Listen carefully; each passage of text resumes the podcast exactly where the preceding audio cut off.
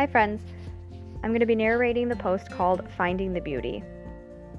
This past week, it snowed. Not really that unusual, seeing that I live in Wisconsin. However, what was unusual about this snowfall is that it happened prior to the leaves falling off of the trees. The result was snow on the ground and colorful leaves on the trees. And then the leaves started to fall onto the snow. I can picture the leaves feeling as if they weren't ready to fall onto the damp, wet snow. They still had beauty to display themselves on the brown tree branches. They hadn't clapped enough in the crisp, cool air to be ready to fall into the next season. Have you ever felt like the leaves?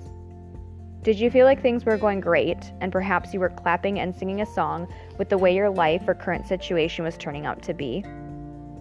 And then it snowed. You didn't have a choice. No matter what you tried to do and how you attempted to manipulate the circumstances, you just couldn't hold on any longer. Have you been forced into a winter season that you weren't prepared for? I am sure this isn't a one time thing in our lives. Actually, I don't know if we are ever really prepared for winter. We think we have the warmest coats, the best accessories, and the Christmas decorations to keep us happy. But ultimately, isn't cold just cold? How do we alleviate our sufferings in seasons of trial? How can we truly prepare for the unknown? How can we embrace a season that we weren't ready for? Sean Deanne from Bethesda Senior Living Community said this The consistency of the earth's seasons is a reflection of its maker and the steadiness of his character. I do agree with this statement, and I have thought of this before when thinking of the consistency of the rising and setting sun. Even those that don't believe in God believe that the sun will rise and set each day as it has always done. But I also know that when it snows before the leaves fall, it hurts. Perhaps you have been in the place where you doubt God and His goodness when things don't feel good. It is so hard to trust when things don't feel like they are right and true. Perhaps someone did something to you and the wounds are so deep you can't even imagine them turning into scars one day that just represent a wound that once was. But let's also remember that even when people choose things that are not good and make us feel hurt and bruised, God can still be good. He is good and wants different things for you. He doesn't always cause things to happen but I believe that He can use whatever happened to still bring us goodness.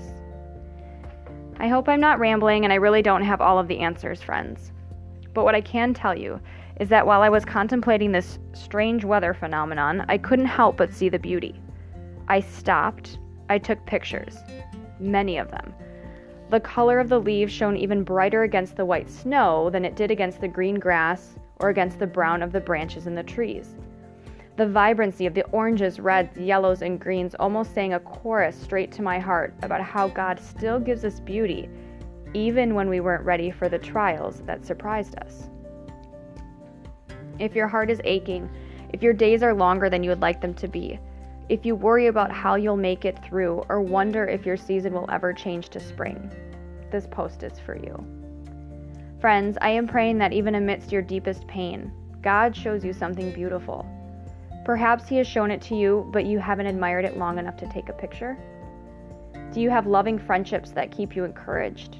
Do you have the provision of good finances? Do you have a solid faith foundation? Do you have a team of nurses and doctors who show care and compassion while your child is undergoing treatments? Do you take moments to ponder the beauty before you?